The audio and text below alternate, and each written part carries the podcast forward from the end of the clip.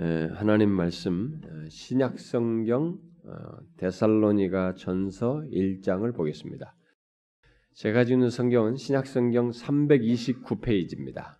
329페이지 데살로니가 전서 1장 오늘 중점적으로 살필 말씀은 9절인데 어, 우리가 8절부터 10절까지 함께 좀 읽어보도록 하십시다.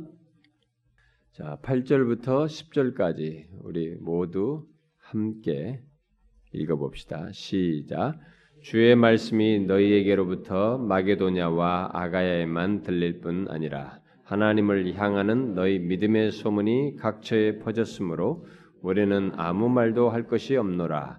그들이 우리에 대하여 스스로 말하기를 우리가 어떻게 너희 가운데 들어갔는지와 너희가 어떻게 우상을 버리고 하나님께로 돌아와서 살아계시고 참되신 하나님을 섬기는지와 또 죽은 자들 가운데서 다시 살리신 그의 아들이 하늘로부터 강림하실 것을 너희가 어떻게 기다리는지를 말하니 이는 장래 노하심에서 우리를 건지시는 예수시니라. 9절 그들이 우리에 대해서 스스로 말하기를 아, 우리가 어떻게 너희 가운데 들어갔는지와 너희가 어떻게 우상을 버리고 하나님께로 돌아와서 살아계시고 참되신 하나님을 섬기는지와를 말한 것으로 이 말씀을 살피도록 하겠습니다. 아, 오늘은 에, 교회를 다니지만 또 뭐 처음 나오거나 뭐 몇 번 나왔거나 뭐 어떻게 왔든지 교회를 왔지만 아직 구원을 받지 일반적인 말로 말하면 구원을 받지 못한 사람. 다른 말로 하면은 진실한 신자가 되지 못한 사람. 참된 신자가 되지 못한 사람. 더 성경적인 교리적인 용어로 말하자면 회심하지 못한 사람들을 위해서 이 회심으로 나아가도록 돕는 말씀을 어, 전하려고 합니다. 오늘은 그럴 목적으로 처음부터 우리가 그런 시간을 갖겠다고 하고 회심 집회로 갖는 시간입니다. 그래서 제가 먼저 어, 여쭈어야 되겠습니다. 아마 여러분들 중에는 어떤 사람은 교회라는 데를 세상에 태어나서 처음 온 사람이 혹 있을지 모르겠어요. 아마 있을 수도 있을 겁니다. 그러나 어렸을 때부터 교회라는 데를 뭐 초코파이를 먹으러 갔던지 뭐 어쨌든지 한 번이라도 이게 갔던 적이 있을 것이고 뭐 그래서 아마 오늘 어떤 연유로든 오게 되셨을 텐데 그리고 어떤 사람들은 교회를 제법 오래 다니기도 하셨을 텐데 그런 것과 모든 것 상관없이 한 가지를 제가 여쭈고 싶습니다. 자, 여러분들은 어, 회심을 하셨습니까? 어, 일단 이 한국말의 이 용어는 한자말을 쓰기 때문에 예, 참 어렵습니다. 개심, 어, 회심 뭐 이런 말도 쓰고 있는데 어떤 사람은 회개 이런 단어를 쓰는데 회개만으로는 부족해서 이 단어를 쓰는 겁니다. 영어로는 conversion이라고 이렇게 말하기도 하는데 음, 이게 하나님을 모르던 상태에서 이렇게 하나님께로 돌아와서 하나님을 믿게 되는 그래서 진실로 하나님을 믿는 자가 되었느냐라는 것입니다. 어떻습니까? 여러분들은 모두 회심을 하셨습니까? 아, 그것이 무엇인지 아, 제가 이 시간 이제부터 아, 말씀을 드리도록 하겠습니다. 이것을 비추어 보면 자신이 회심을 한 사람이 아닌지를 어느 정도 알 수도 있을지 모르겠습니다. 우리들이 보통 이게 전도를 하다 보면 예, 전도를 하는 사람들로부터 듣는 얘기도 그렇기도 하고 때로는 이 전도지에 그런 말들이 쓰여 있습니다. 뭐 많이 한동안 썼던 전도지에 예수 믿으면 행복해집니다. 이렇게 써 있어요. 아, 그렇게 또 말을 하면서 예수 믿으면 정말 당신은 행복해진다고 이렇게 말하는 사람들도 있습니다.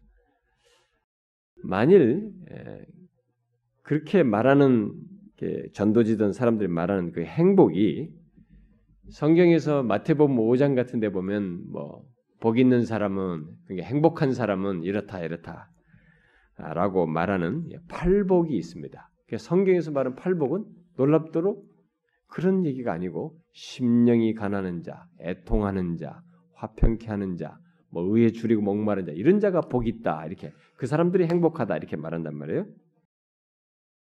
자 마태복음 5장에서 말하는 그런 팔복과 같은 것을 두고 행복해집니다라고 말했다면 더 정확하게 말해서 하나님 나라의 시민이 되어서 사는 것을 두고 행복하게 됩니다 라고 말했다면 얼마든지 그 말은 쓸 수 있습니다.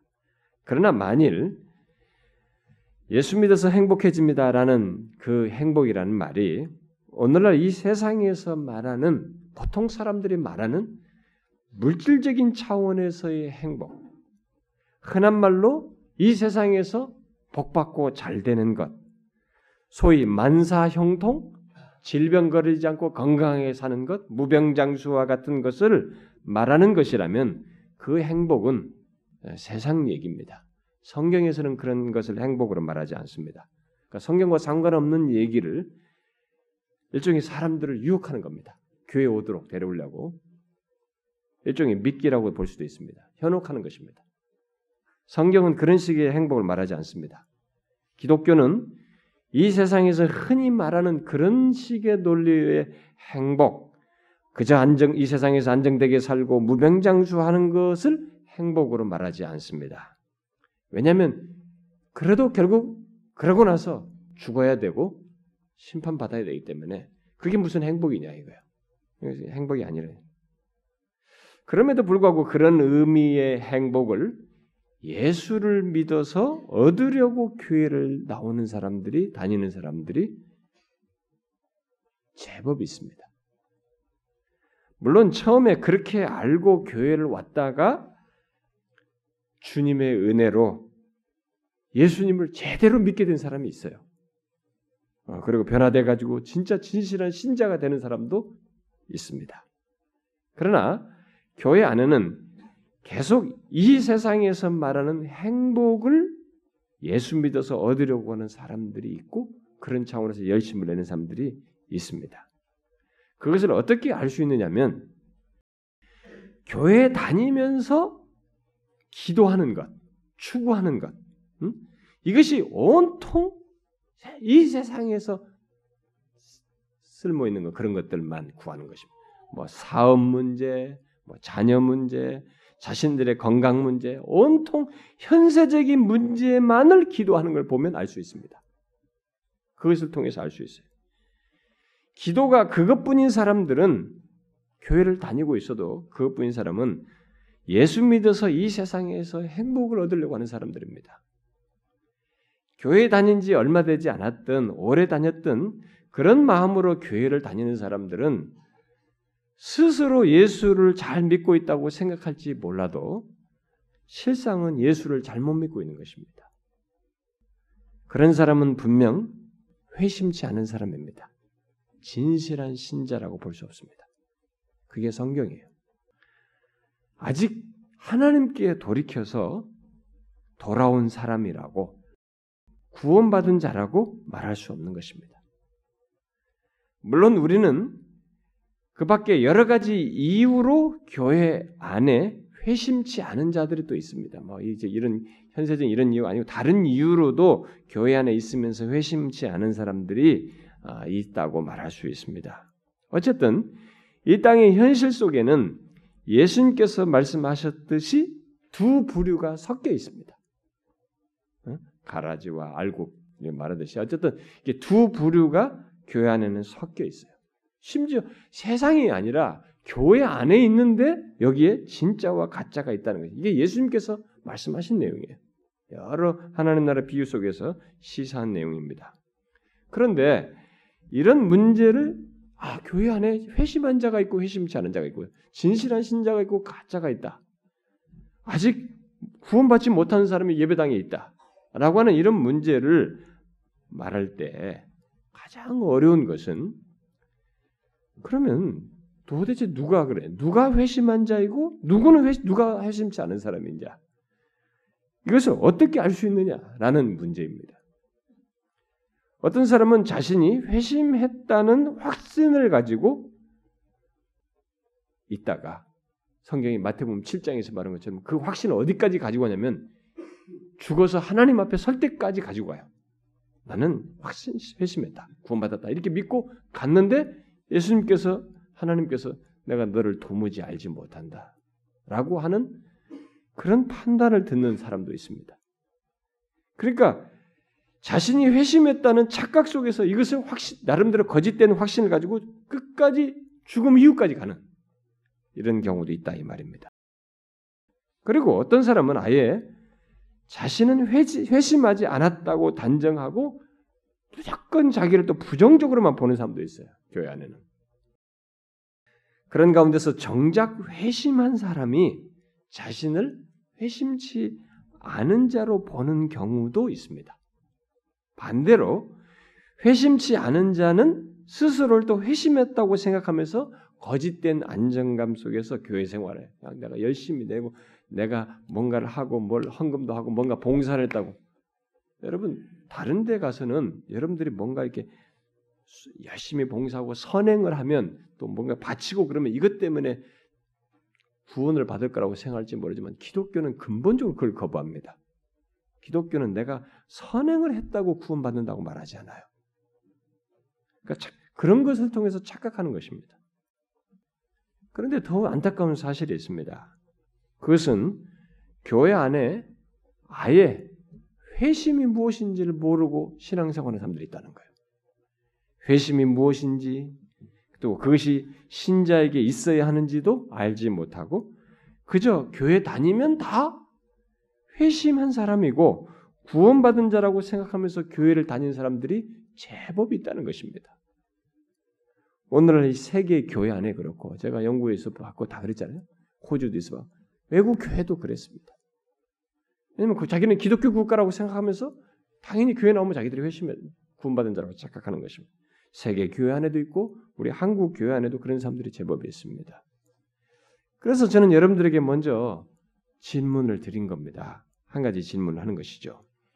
그것은 여러분이 회심했느냐에 앞서서 회심이 무엇인지를 알고 있는지를 묻고 싶은 거예요. 여러분들은 회심이 무엇인지 아십니까?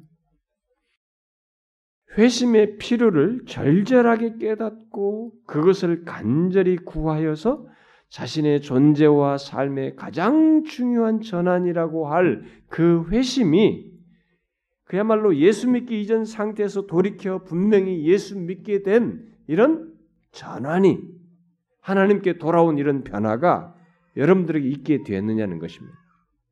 이게 여러분들에게 있게 되었습니까? 예수 믿는 자란 달리 말하면 회심한 자라는 말입니다. 그러니까 예수를 믿는 자, 구원을 얻는 자, 뭐 이런 것을 좀 더 실제적으로 좀 정확도 있게 표현하자면 회심한 자라는 말로 표현할 수 있는 것입니다. 왜냐하면 누구나 다 나는 교회 나오면 구원받았다. 예수 믿는 자다. 다 얘기한단 말이에요. 그러니까 교회만 다니면 다 예수 믿는 자라고 말을 하잖아요. 사람들이. 성경은 정확한 의미로서는 그건 예수 믿는 자가 아닐 수 있는 거예요. 교회 나온다는 것만으로. 더 정확한 표현이 회심한 자라고 말할 수 있는 것입니다. 그러니까 그 누구도 회심이 없이는 예수를 믿는 자가 될 수 없고 구원을 받았다고 말할 수 없다는 것입니다. 그러나 오늘날 교회는 이 부분을 그렇게 말하지 않고 있습니다. 그저 교회를 오래 다니면 다 구원받았다고 생각해요. 다 예수 믿는다고 생각합니다. 그리고 심지어 다 회심했다고 생각하는 거예요. 이게 오늘날 우리들의 현실 교회들이 다 착각하는 것입니다. 영원한 운명이 달린 이 회심의 문제를 예수를 진실로 믿는 문제를 너무나 쉽게 처리한다는 것입니다. 그리고 그러다 보니까 많은 사람들이 그 부분을 대수롭지 않게 여긴다는 것입니다. 여러분들 중에도 어떤 사람들은 그걸 한번 자신의 인생 속에 진지하게 고민해 보지 않은 사람들이 있을 거예요. 우리 교는 그걸 제가 많이 말하기 때문에 대부분은 다 깊이 생각을 해보겠습니다만 일반 제가 어디 가서 발견하는 것 중에 하나는 생각을 하지 않습니다. 그걸 너무 쉽게 생각하고 대수롭지 않게 여깁니다. 이것은 저 같은 목사들부터 시작해 가지고 그, 그 밑에서 배우고 있는 말씀을 듣는 어, 평신도들까지 모두 이 회심 문제를 진지하게 생각지 않습니다. 그저 흔한 말로 구원을 쉽게 선언하는 것입니다. 교회를 나와서 조금 어떻게 하는 것, 좀 그럭저럭 괜찮아 보이는 것을 가지고 쉽게 선언하는 것입니다. 아, 저 사람이 교회를 안 다오던 사람인데 아, 저렇게 예수를 믿겠다고 하면은 저게 구원받은 거 아니냐? 이렇게 쉽게 선언을 합니다.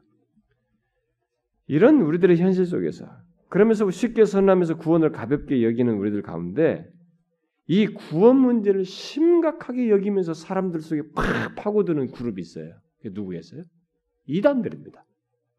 여러분 이 한국 교회 지금 욕 바가지로 교회가 얻어먹는 것 중에 하나가 이 거짓된 사람들, 성경에 이르는 바른 진리도 알지 못하는 사람들도 난무할 뿐만 아니라 이단들이 엄청나게 많습니다. 그런데 이 이단들은 공통적으로 이 구원을 가지고 물건 늘어맞습니다. 다른 것 가지고는 유혹하려면 문선명처럼 무슨 피갈림의 원리로 뭐 섹스와 관련되거나 어? 바알 신앙에 있었던 그런 것으로 하든지 뭔가 정욕적인 것으로 유혹을 하든가 아니면 기복적으로 막 복받는 것이라고 유혹을 하든가 뭔가 무기가 있어야 되잖아요. 아니면 뭔가 막 체험을 한 신비적인 체험을 하겠다 하게 해주겠다고 하든가 뭐 그런 것으로 유혹을 해야 되잖아요. 이런 것으로 유혹이 안 될 것 같으면 결국 뭐겠어요? 구원 문제입니다. 아, 내가 진짜 죽으면 어떻게 되는가? 구원 문제. 이걸 가지고 이단들이 다 집중적으로 공략한 겁니다. 그래서 이 구원파들로부터 시작해가지고 우리나라에도 뭐 구원파들이 이런 이단들이 많이 많은 그룹이 구원파들이 있습니다만은 이 구원파를 이유시해서 많은 이단들이 성경에 나와 있는 계시록에 나와 있는 14만 4천 명 가지고 울거먹는 것입니다. 나중에 구원받는 자의 총 숫자가 14만 4천 명이 될 것이라는 성경의 기록을 이게 문자적인 숫자로 14만 4천 명이 들어가야 된다는 이것으로 계속 울거먹는 여기에 여호와 증인도 그것으로 이단이죠. 이들도 그걸로 계속해서 세계까지 퍼졌습니다. 미국에서 시작한 종교가 여기까지 다 왔죠. 마릴성도 예수 그리스도도 사실상은 14만 4천 명 그는 해외 왕국, 별의 왕국, 달의 왕국 그 성경이 그, 그 그걸 가지고 그 좋은 데 들어가기 위해서 미국의 그 젊은 청년들이 여기 와서 영어 가르친다면서 선교하고 있지 않습니까? 이, 이런 사람도 그렇습니다. 신천지도 14만 4천 명이 들어가겠다고 온 지금 난립니다. 한국을 다 오염시키고요. 이 14만 4천 명 가고 사람 물고 먹습니다. 뭐 그건 문자적인 숫자가 아니지 않습니까? 성경의 상징적인 숫자가 12, 택한 숫자의 12를 곱하기 12를 하니까 12 곱하기 12에서 14만 4천 명 아니에요. 그러니까 선택된 사람의 숫자의 충만수를 말하는 것이지 그게 무슨 문자적인 14만 4천 명인데 이단들은 그걸 가지고 사람들을 울고 먹었단 말이에요. 어쨌든 이 구원을 가지고 이단들은 들이팠습니다. 우리 상대적으로 정통한 교회들은 구원을 이렇게 가볍게 여기는 바람에 그들이 다 이것을 주 무대로 삼고 사람들을 들이팠어요. 정통교회가 제대로 안 하니까 이단들이 그것을 왜곡해가지고 구원 문제를 심각하게 생각하는 거예요. 뭐 박옥수 씨도 그렇고 뭐 이런 사람들 다 아주 사람들 거기 다 넘어가는 거예요. 여러분 교회는 사실 가장 먼저 이 문제부터 해결을 하고 다른 것들을 더 해야 됩니다. 이 문제부터 기본적으로 이 얘기를 해야 되는 거예요. 교회는 그냥 나오는 곳이 아닙니다. 그냥 나오면 그냥 다 구원받고 예수 믿고 구원자 신자가 되는 것이 아닙니다. 여기에는 교회를 나올 때는 영원한 문제와 관련이 있는 것입니다. 이 영원한 구원 문제와 관련이 있어서 오는 것이어야 합니다. 그리고 교회가 교회를 오면 일단 이 영원한 문제를 해결해야 돼요. 이게 진짜 있는지 없는지부터 확인해 봐야 되고 뭐 교회를 안 나오겠다면 몰라도 난 예수가 뭐가 없다 그런 거 안 모르겠다면 모르겠어요. 그건 그대로 가는 것이에요. 그러나 일단 교회를 나오게 되었다면 이 사람은 이 영원한 문제를 일단 한번 해결해야 돼요. 그게 진짜 있느냐 이게. 그게 뭐냐? 이걸 부딪혀야 되는 것입니다. 그런데 이 문제는 회심이 없이는 안 되는 것입니다. 어? 소위 구원받았다는 것은 바로 회심했다는 얘기거든요. 그러니까 회심을 빼고 말할 수가 없어요.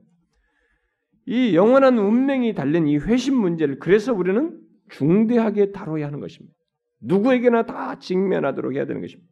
그러니까 예수 믿는 과정에서 가장 먼저 해결할 것이 있다면 바로 회심 문제예요. 곧 자신의 구원 문제를 확고히 하는 것입니다. 자신이 알든 모르든 인간에게 가장 우선적인 것이 있다면 그것은 자신의 죄로부터 구원 얻는 것입니다. 달리 말해서 회심하는 것입니다. 이 세상의 모든 것, 정말 여기에는 이 세상에는 우리가 뭐 즐길 것도 있고 사랑할 것도 있고 뭐 열심히 추구하면서 이룰 것도 있습니다. 뭐 정말 누릴 것도 많이 있죠.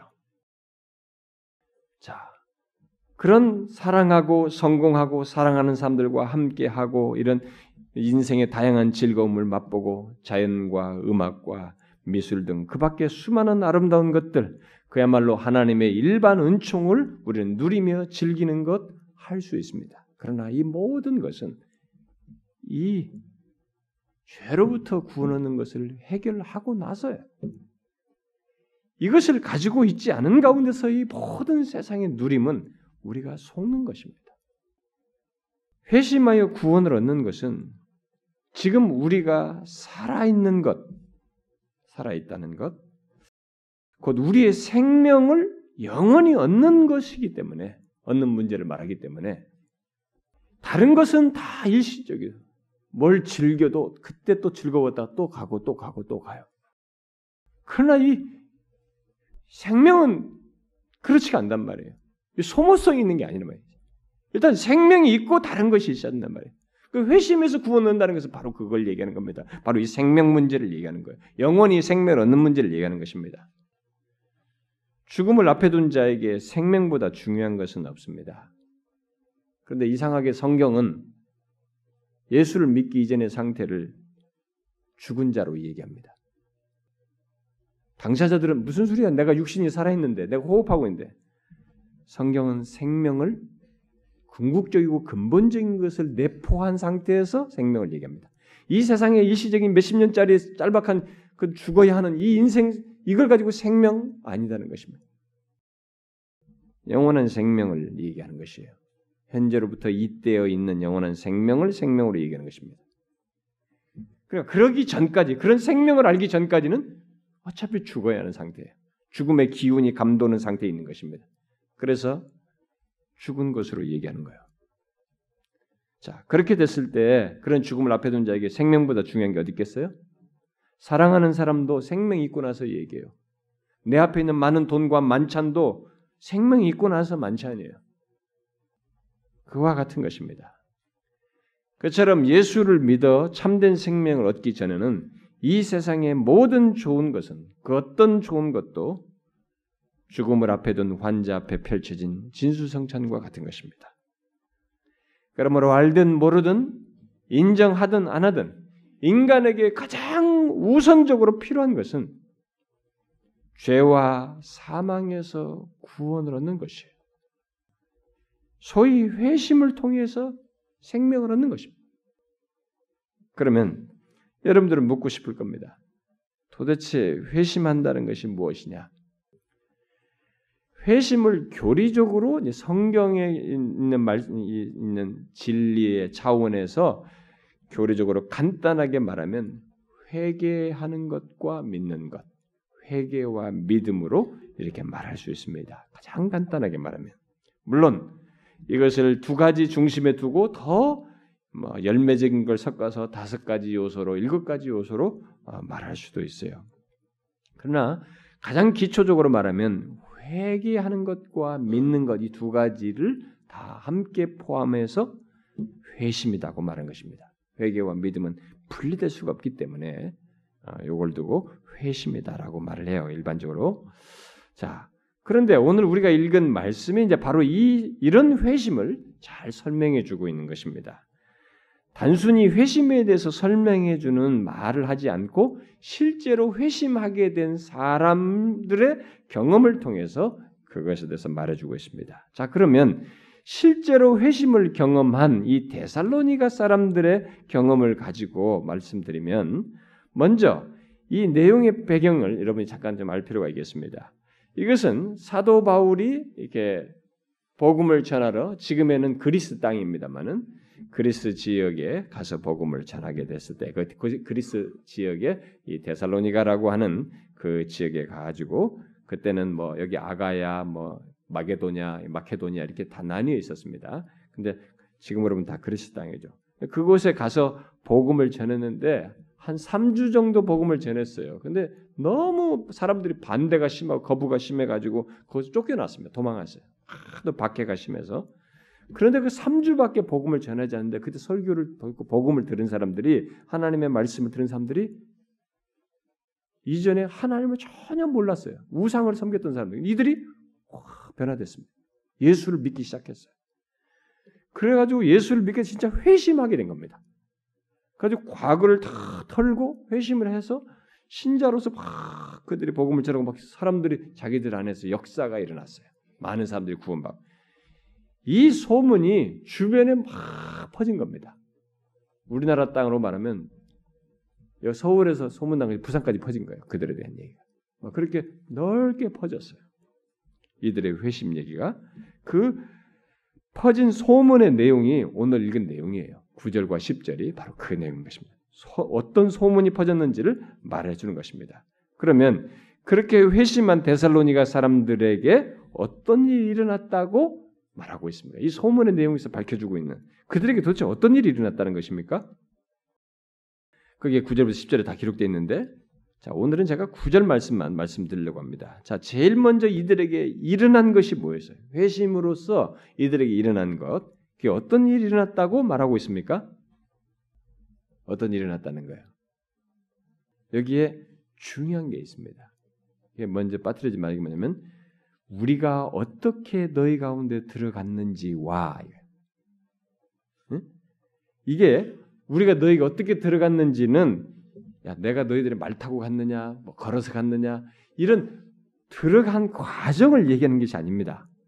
이 말은 데살로니가 하나님의 말씀을 전했던 사도 바울이 데살로니가 사람들에게 들어가서 받아들여진 거예요. 그러니까 회심한 그 사람들에게 하나님의 말씀 사도 바울이 전한 그 말씀이 수용된 것을 얘기하는 것입니다. 그러니까 사도 바울이 전한 하나님의 말씀을 듣고 그것을 받아들인 것을 말하는 것입니다. 회심의 역사에 바로 요게 가장 처음에 있는 것입니다. 기본적으로 기초적으로 있는 것입니다. 하나님의 말씀을 듣고 받아들인 것이 있는 거예요. 이것 없이 회심하는 일은 일반적으로 없습니다. 왜냐하면 회심할 때 보통 어떤 일이 나냐면 아무 일도 일어나지 않는데 그냥 내가 좋아서 하, 여기 다니면 복 받겠어 뭐 좋아서 내가 다니는 것에서 회심이 아니란 말이에요. 뭔가 회심한다 그러면 그 사람이 뭔가 일어나요. 근데 그게 어떻게 일어나냐면 자신이 알지 못했던 죄악 보통 자신이 이전에 생각지 못했어요. 자신이 알지 못했던 죄악을 하나님의 말씀을 통해서 들음으로써 이게 자각됩니다. 발견되기 때문에 이게 회심의 초기에 회심할 때 이 말씀이 들어가는 게 있어요. 말씀을 듣고 받아들인 것이 있는 것입니다. 회심에는요, 바로 이게 있는 것입니다. 자신이 알지 못했던 죄악을 깨닫게 되는 거예요. 회심의 과정에는 반드시 이게 있습니다. 하나님의 말씀을 듣고 자신의 죄악됨을 깨닫는 것이 있어요.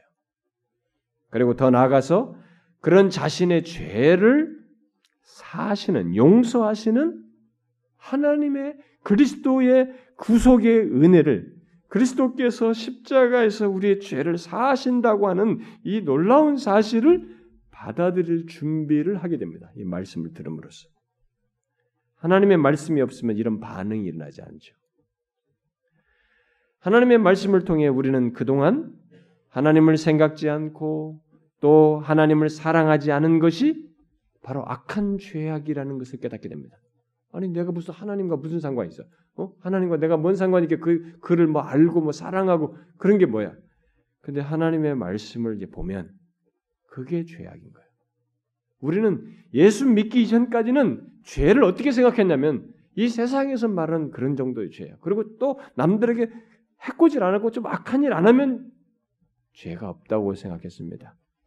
근데 성경을 통해서 하나님을 알지 못하고 하나님을 경시하고 그분을 섬기지 않은 것이 죄로 얘기해요. 왜 그럴 수밖에 없냐면 우주를 창조하시고 나라고 하는 생명을 창조하신 분이 하나님이신 것으로 성경이 말하고 있기 때문에 그렇습니다. 그래서 그것이 죄인 것을 알게 돼요. 하나님의 말씀을 통해서 그래서 자기가 악한 죄인인 것을 깨닫게 됩니다. 하나님 말씀을 듣기 전에는 예수 그리스도를 제대로 알지 못하게 못하기도 할 뿐만 아니라 그가 나와 도대체 무슨 상관이 예수와 나와 무슨 상관이 있으며 그가 내게 왜 필요한지를 알지 못했습니다. 대사로니가 교회 사람들이 자신의 죄악됨을 알고 예수 그리스도를 받아들이게 된 것은 사도 바울이 전한 하나님의 말씀 곧 복음을 듣고 받아들임으로써였습니다. 회심의 과정에는 그렇게 하나님의 말씀을 듣고 자신이 얼마나 죄악된지를 깨닫고 그 죄로부터 구원받고 싶다고 하는 갈망이 있어요. 이게 있는 것입니다. 이 과정에서 자신의 죄를 죄로 인해서 어떤 사람은 두려워하기도 합니다. 아, 내가 지금까지 몰랐구나 죄인이구나. 그 이전에 느끼지 못한 정서 같은 걸 경험해요. 두려워하기도 하고 또 슬퍼하기도 합니다. 그래서 어떤 사람들이 예수 믿으러 가지고 울어요. 아, 쟤 미쳤나? 어떤 사람은 막 그 옆에 같이 왔던 사람들이 남편들이 막 그래요. 아, 쟤, 쟤 당신 왜 그래? 어? 부끄럽게 말이지. 막 그렇게 말합니다. 그게 그 사람이 이전에 예수를 욕하고 무스, 우습게 알았던 사람이 여기 와서 왜 갑자기 그런 일이 벌어지겠어요? 자기가 죄악되다는 것을 알게 되면서 그리고 자기 같은 사람에게 구원의 길이 있다는 것이 알게 되면서 생겨나는 반응이에요. 경험인 것입니다. 그저 좋은 생각 여기서 다 마인드 컨트롤하고 돌아가는 그게 기독교가 아니에요. 여기에는 이러한 변화가 일어나는 것입니다. 그런 일이 생기는 것은 하나님의 말씀을 듣는 자 안에서 성령 하나님께서 역사하시기 때문에 생겨요. 완악한 자가 이전에 예수 믿으라면 내 주먹을 믿으라는 사람이 그렇게 울을 수가 없어요. 그렇게 자기가 죄인이라는 걸 깨달을 수가 없는 것입니다. 성령께서 역사하시기 때문에 그죠. 전에는 자신이 죄인이라고 생각하지 않았는데 자신이 악한 죄인이라는 것을 깨닫게 되고 또 전에 느껴보지 못한 죄로 인한 두려움과 슬픔을 갖게 되고 그러면서도 그 죄에서 구원받을 것에 대한 기대와 소망 같은 것을 갖는 이런 정서적인 동료를 보통 갖게 됩니다. 그래서 잘 보시면 제가 깨닫는다. 그러니까 이지죠. 이런 슬퍼하고 이런 일이 생긴다. 정서죠. 이렇게 인격의 전체 역사가 일어나는 것입니다.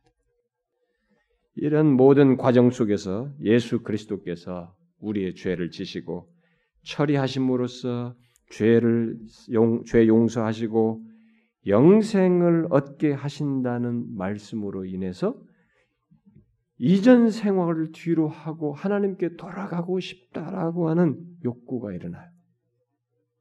그것이 놀라운 변화입니다. 인간은 근본적으로 그렇게 되지 않습니다. 스스로 그렇게 되지 않아요. 자, 지금까지 내용을 가지고 묻고 싶습니다. 여러분들에게 이런 과정이 있었습니까? 지금까지 교회 나오신 여러분들에게 이런 과정이 여러분들에게 있었느냐는 것입니다. 기독교는 제일 먼저 자신의 죄와 우리들 자신의 죄와 예수 그리스도로 인한 구원을 깨닫고 마음의 반응을 하는 종교입니다. 이게 보편적으로 초기에 있는 작업이에요. 반응이에요. 기독교는 죄 문제를 건너뛰지 않습니다. 그리고 죄를 적당히 처리하지도 않습니다. 오늘날 교회들이 특히 대중적인 목사들이 자기들 임의로 그렇게 하고 있습니다. 오늘날 이 교회 분위기들이 다 심리학에 물들고 이렇게 해가지고 이 죄를 건너뛰어 버려요. 엄연한 실체인 내가 어제 미워했고 어제 범죄했고 누군가를 싫어했고 우리가 속였던 죄가 엄연히 실제 나의 흔적으로서 있는 것인데도 이것을 건너뛰어 버립니다. 이것은 잘못하는 것입니다. 기독교를 부정하는 것입니다. 기독교는 죄를 건너뛰지 않습니다. 그리고 기독교에서 말하는 구원은 바로 이 죄로부터의 구원이에요. 이 죄가 해결되는 구원입니다. 그래서 여러분들이 이런 차원에서 성경이 말하는 기독교에서 말하는 이 핵심적인 차원에서 모든 종교를 한번 연구해 보셔도 좋습니다. 비교 종교를 한번 해봐도 좋아요. 죄를 근본적으로 해결할 길이 내가 마인드 컨트롤하고 심신 수련하는 정도에서 처리되는 문제 잊혀지는 것이 아니라 있는 게 아니라 근본적으로 이게 처리될 길을 얘기하는 것이 무엇인지를 한번 찾아보시면 좋겠습니다. 여러분이 한번 해보세요. 기독교가 이것을 유일하게 선명하게 그리고 초입부터 얘기하는 것입니다. 그저 잘 되고 좋고 도덕적인 사람 만들려고 하는 것이 아닙니다. 근본적인 인간 누구도 스스로 해결할 수 없는 이 죄 문제를 해결하는 것이 기독교예요. 그래서 더 구체적으로 말하면 누구나 죄를 지면 죄책이 있어요. 아, 내가 죄지. 죄 책임을 각자 갖게 되고 죄 책임, 죄 책임을 하게 됩니다. 바로 기독교는 그 죄 책임으로부터 구원을 하는 종교입니다. 그리고 동시에 죄는 막강한 권세를 갖고 있습니다. 어, 죄가 무슨 권세? 여러분들이 모르셔서 그렇습니다. 여러분들이 왜 악한 것이고 죄악된 것인데 왜 또 합니까? 어떤 때는 여러분들 안 하겠다고 맘 먹었었는데 왜 또 합니까? 이상하죠? 그게 뭡니까? 죄의 권세인 것입니다. 파워예요. 우리 스스로 안 됩니다.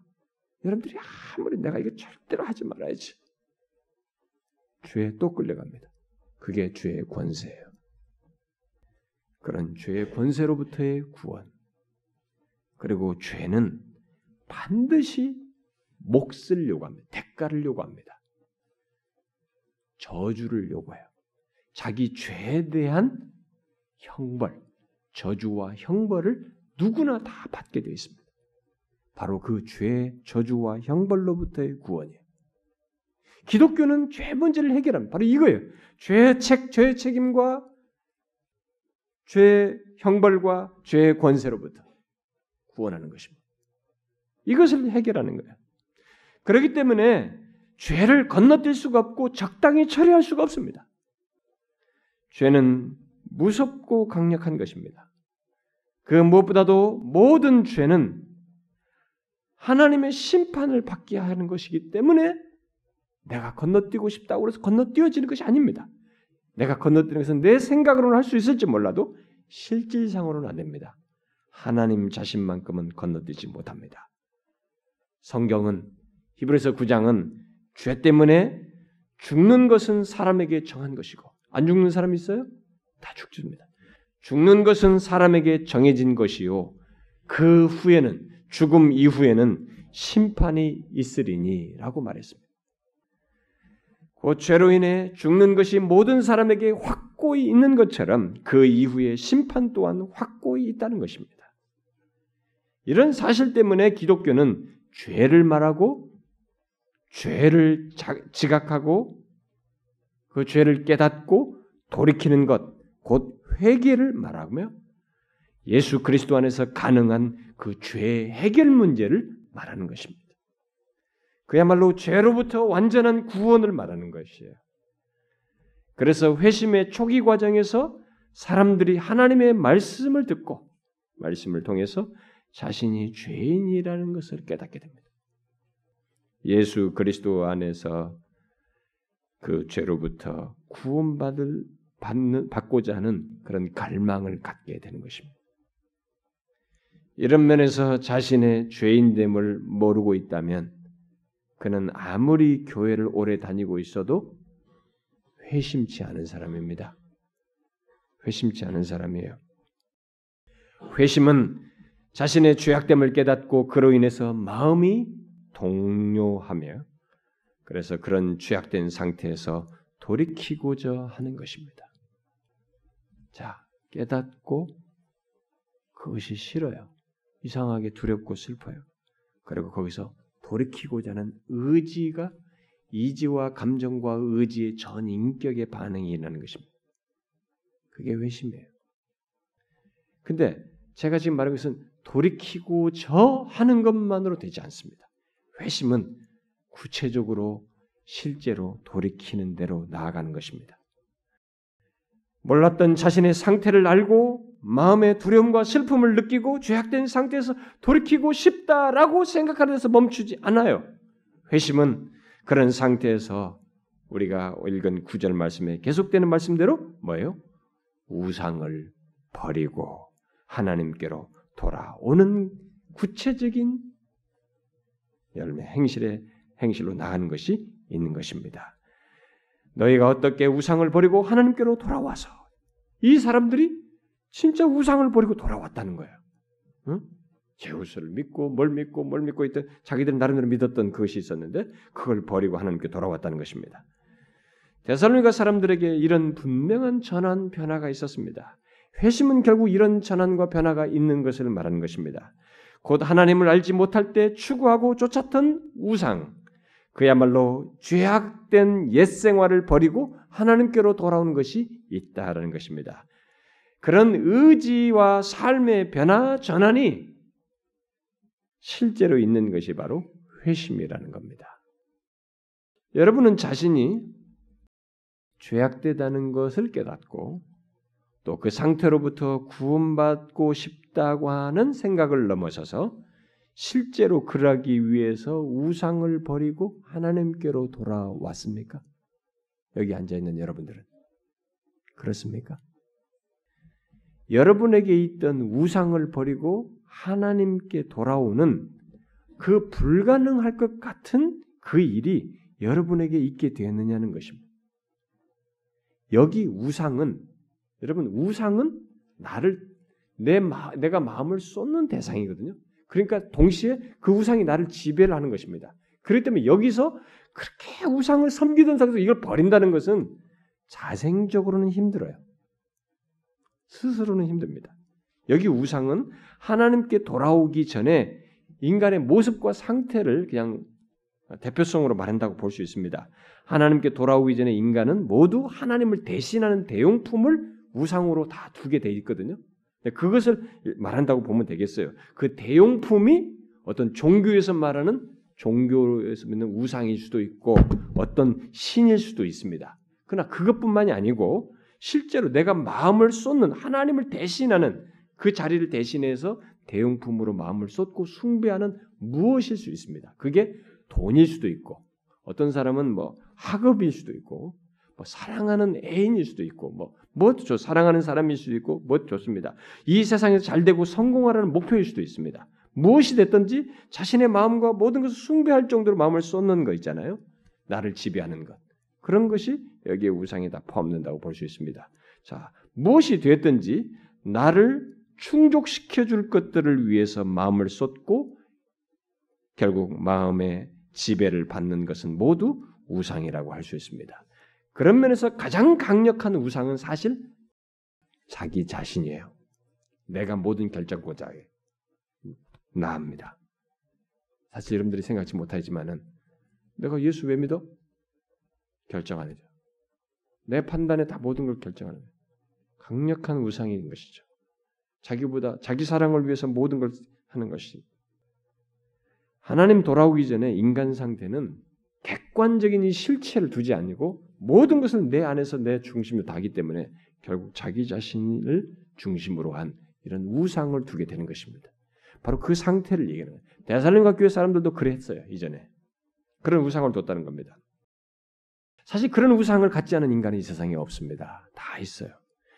근데 회심은 바로 뭐냐? 그런 상태, 곧 하나님을 대신하여 마음을 쏟고 숭배했던 것을 버리고 하나님께로 돌아오는 것입니다. 그런데 그 누가 그 일을 스스로 할 수 있겠어요? 아무도 하지 못합니다. 스스로 하지 못해요. 여러분들 중에도 어떤 사람은 내가 그걸 어떻게 하냐? 나는 그렇게 못하지. 그게 여러분 솔직한 얘기예요. 스스로 못합니다, 여러분. 아무도 그렇게 못해요. 자연적으로 이렇게 우상에서 돌이켜 하나님께 돌아오는 일을 하는 사람은 이 세상에 아무도 없습니다. 우리가 마음을 쏟고 섬길 만큼 강력한 우상을 스스로 버릴 인간은 없는 것이에요. 우상을 버리고 하나님께 돌아오는 것은 데살로니가 교회 성도들처럼 사도들이 전해준 하나님의 말씀을 듣는 가운데서 성령 하나님께서 마음을 움직이셔야만이 그렇게 움직이셨던 것처럼 말씀을 듣는 자들 안에서 성령께서 역사하셔야만이 가능해요. 그렇지 않고는 안 됩니다. 그래서 회심하고자 하고 예수를 믿는 자는 하나님의 말씀을 듣는 가운데서 성령의 역사를 기대해야 됩니다. 제가 여러분들에게 좀 더 쉬운 대답을 주시면 좋겠습니다. 아, 여러분 이렇게 하면 구원받아요. 그건 제 권한이 아닙니다.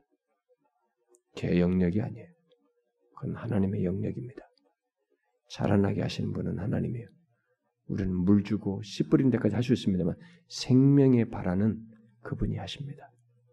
근데 이 사도들에게 했던 것처럼 말씀을 듣지 못하고 있는 사람들에는 일어나지 않지만 듣는 가운데서 성령께서 이런 불가능할 것 같은 일이 일어나게 되는 것입니다.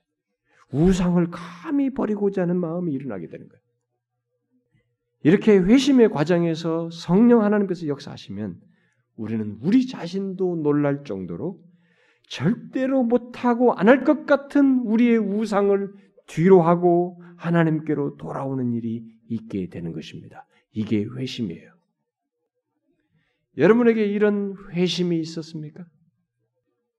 스펄전 목사는 영국 런던에서 가장 많은 사람들을 모으고 그들에게 설교를 전했던 마이크가 없던 시절에 육성으로 2만 5천 명을 향해서 설교했었던 놀라운 사람입니다. 보편적으로는 뭐 몇천 명, 5천 명, 6천 명, 뭐 8천 명 이렇게 했지만은 대형 집회를 했을 때 2만 5천 명까지 왔습니다. 여러분 상상해 보십시오.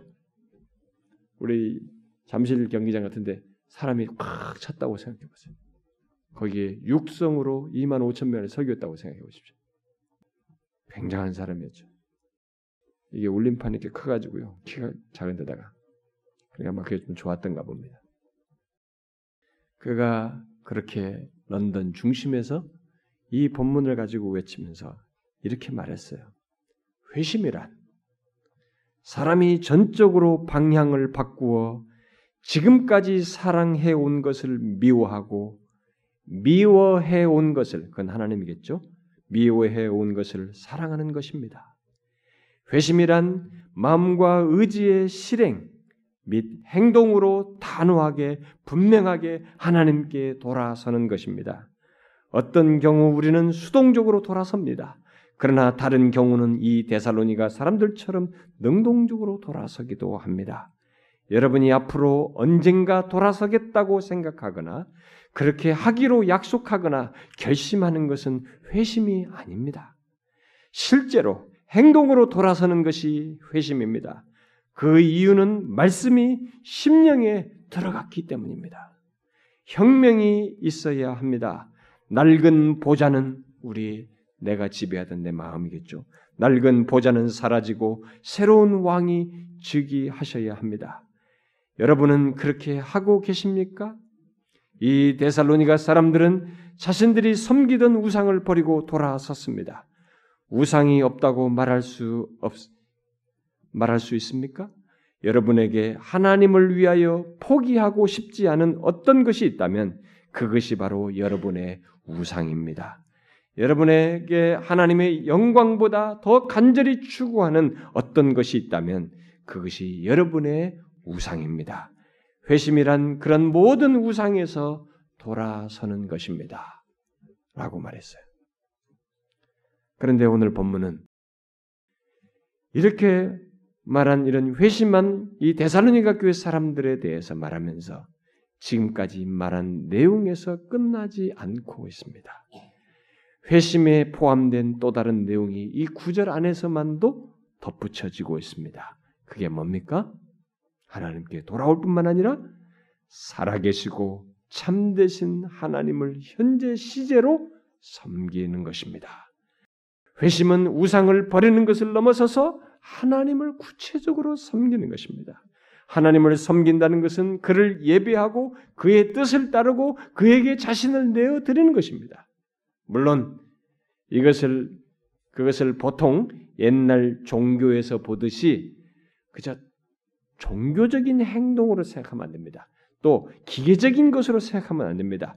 이것은 진짜로 살아 계시고 참되신 하나님을 섬기는 거예요.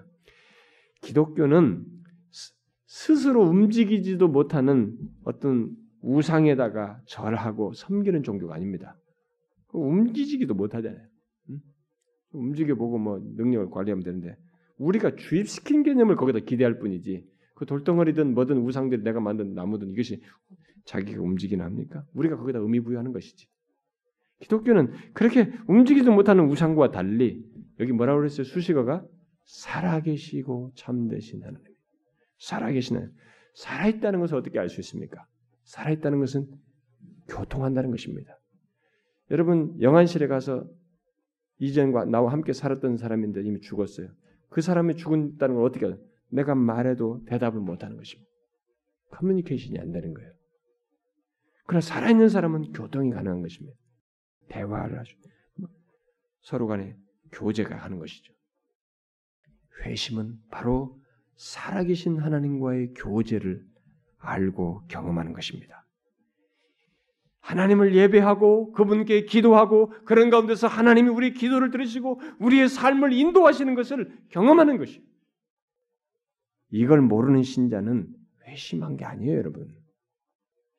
교회 다니는 사람 중에 어떤 사람들은 살아계시고 참된 하나님이 아니라 우생, 우상 숭배자들이 하듯이 죽은 하나님을 섬기는 자들이 있습니다. 그것을 어떻게 알 수 있냐면 하나님께 예배하러 왔으면서도 하나님을 의식하지 않아요. 응? 예배로 왔다는데 하나님을 의식하지 않습니다. 오늘 교회 다니 그런 사람 제법 많습니다. 죽은 하나님 섬기는 거예요. 뭐 우상 숭배하듯이 하나님 섬기는 사람 거예요. 또 자기가 실컷 기도해놓고 하나님께서 자기 기도를 들어주실 것이라고 믿질 않는 거예요. 그렇게 생각을 안 해. 또 자기가 일상을 살면서 또 말하고 행동할 때 하나님을 의식하지 않는 거예요. 죽은 하나님을 있는 거지. 그야말로 예배하고 기도하며 하나님을 의지하며 사는 우리의 마음과 삶 가운데 역사하시는 하나님을 인식하지 못하는 것입니다. 그렇다 보니 하나님으로 인한 기쁨도 알지 못해요. 예수 믿으면서 하나님으로 인한 기쁨을 알지 못해. 이상한 거잖아요. 죽은 하나님을 믿어서 그런 거예요, 여러분. 그리고 경외심도 없는 거예요. 하나님의 살아계심을 알아봐요. 하나님이 어떤 분이세요? 응? 어떤 분이십니까? 성경에 기록되는. 모세든지 이사야든지 이들이 어떻게 됐습니까? 하나님의 임재 그 영광의 형체만 봤 임재만 이게 느꼈는데도 그들은 경외심에 불탔습니다. 두려워했어요. 안 두려워합니다. 오늘날 하나님은 옆집 아저씨야. 갖고 놀아요 그냥. 이게 다 뭡니까? 죽은 하나님을 믿는 거예요. 회심한 자는 그렇지 않습니다. 회심한 자는 살아계신 하나님을 믿는 거예요. 그분을 경외하는 것입니다. 그분으로 인해서 기뻐하는 것입니다. 그분과 교제하는 거예요. 내가 기도한 것을 들으시는 하나님을 아는 것입니다. 그걸 경험하는 것이에요. 이게 기독교예요, 여러분. 회심을 안 하기 때문에 기독교를 껍데기를 알고 그걸 가지고 자꾸 말하는 것입니다. 어디 제대로 된지도 않고 제대로 회심해서 하나님 만나보지도 않아놓고 기독교에 대해서 말을 하는 것입니다. 당신이 정중 씨 말 맞더라. 해봤어 말이야. 만나봤냐고 말이지. 어디서 이 수박 껍데기 남들 얘기 듣고 와서 그걸 가지고 기독교를 얘기할 수 있느냐 이거예요. 천만의 말씀입니다. 살아계시고 참되신 하나님을 섬기는 것입니다. 이들이 우상 숭배자들이었어요. 어떻게 이들이 돌이킬 수 있습니까? 사실 하나님을 믿지 않았으면 어떻게 할 수 있어요? 불가능한 얘기예요, 여러분. 오늘날 교회 신자들이 기쁨도 없고요. 이 신앙이 겉도는 것들은 이 회심이 안 돼서 그래요. 회심은 살아계시고 참되신 하나님께 돌아와 그를 섬기는 것입니다. 다시 말해서 진실로 살아계신 하나님, 곧 나의 전 삶을 아시고 다스리시며 우리와 교통하시며 인도하시는 하나님을 예배하고 그의 뜻을 따르며 사는 가운데서 그로 인하여 안식하고 기뻐하고 감사하게 되는 것입니다. 이제 묻고 싶습니다, 여러분. 여러분들 중에는 소위 모태 신앙인 사람들도 있을 것이고 어려서부터 교회 다닌 사람도 있을 것입니다. 또 얼마 되지 않은 사람도 있을 것이고 몇 번 나오고 오늘 처음 나온 사람 혹 있을지 모르겠어요. 또 교회 어떤 아내에 온 사람도 있을 것이고 친구에 온 사람도 있을 것이고 자신의 어떤 필요에서 스스로 온 사람도 있을 겁니다. 좋습니다. 어떻게 왔든 언제부터 왔든 여러분은 오늘 인간 존재의 가장 중요한 문제가 문제인 죄가 해결돼야 한다는 것, 곧 회심해야 한다고는 기독교의 가장 근본적이고 우선적인 진리를 들었습니다. 어떻습니까? 여러분은 지금까지 말한 것과 같은 회심을 했습니까? 혹시 회심을 하지 않은, 않은 사람에게 이 얘기를 들으면서 여러분들에게 마음의 깨달음과 그렇지 깨달음과 마음의 동함이 있습니까? 어떻습니까? 기회입니다. 여러분 인생이 막 기회가 있을 것 같죠? 어떤 사람이 저에게 아, 연락할게요. 1년이 넘도록 연락이 안 와요. 내일 하겠다고 그랬는데 그렇게 안 됩니다. 일주일 뒤에 어느 집회 장소에서 만나자 했는데 오지 않았어요.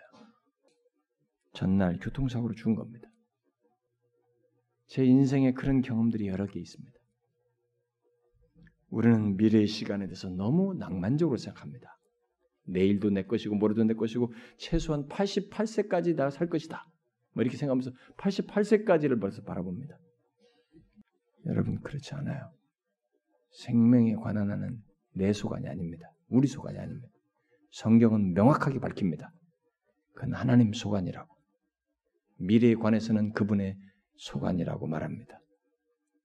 그가 우리에게 기회를 주시고 이런 기회를 줬을 때 여러분들은 자신이 얼마나 하나님 앞에서 죄악된지를 깨달으셔야 하고 그리고 그로 인해서 여러분들에게 생겨나는 마음의 동료와 반응으로 인해서 여러분들을 지배하고 있는 옛 생활의 핵심적인 그 우상으로부터 주님께로 돌아와서 살아계시고 참되신 하나님을 믿으셔야 합니다. 그외 모든 것은 이것을 먼저 소유하시고 누리십시오.